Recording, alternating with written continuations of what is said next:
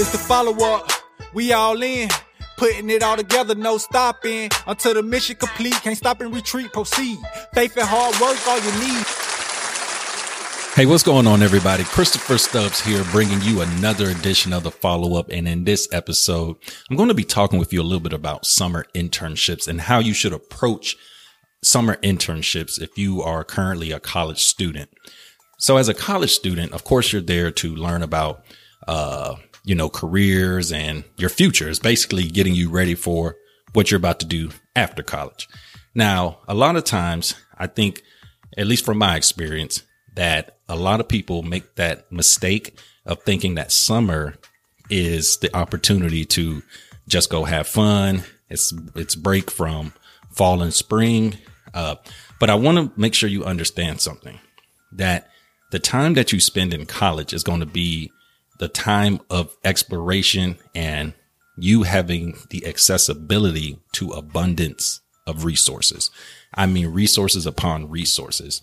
So as you're thinking about your summer and you're planning things, I would highly recommend you reach out to your career services office first and foremost. Ask them what types of summer internships do they have available that's aligned with your particular subject or major or whatever you're interested in most. Also, reach out to some of your professors.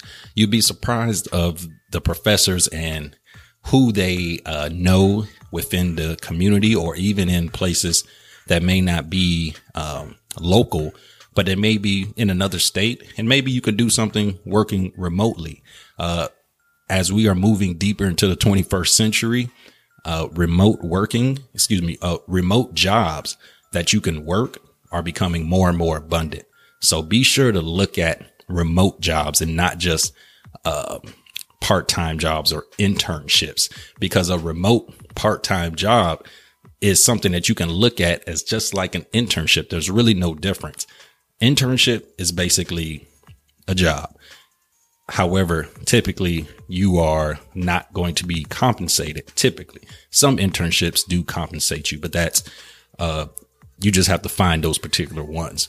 So as you're thinking about your summer, uh, be sure to make sure you're trying to gather as much knowledge and experience and understand that this time in college is not uh, a time to just play and have fun. Yes, you want to socialize. You want to, uh, you know, hang out with your friends, go on a trip, whatever the case may be.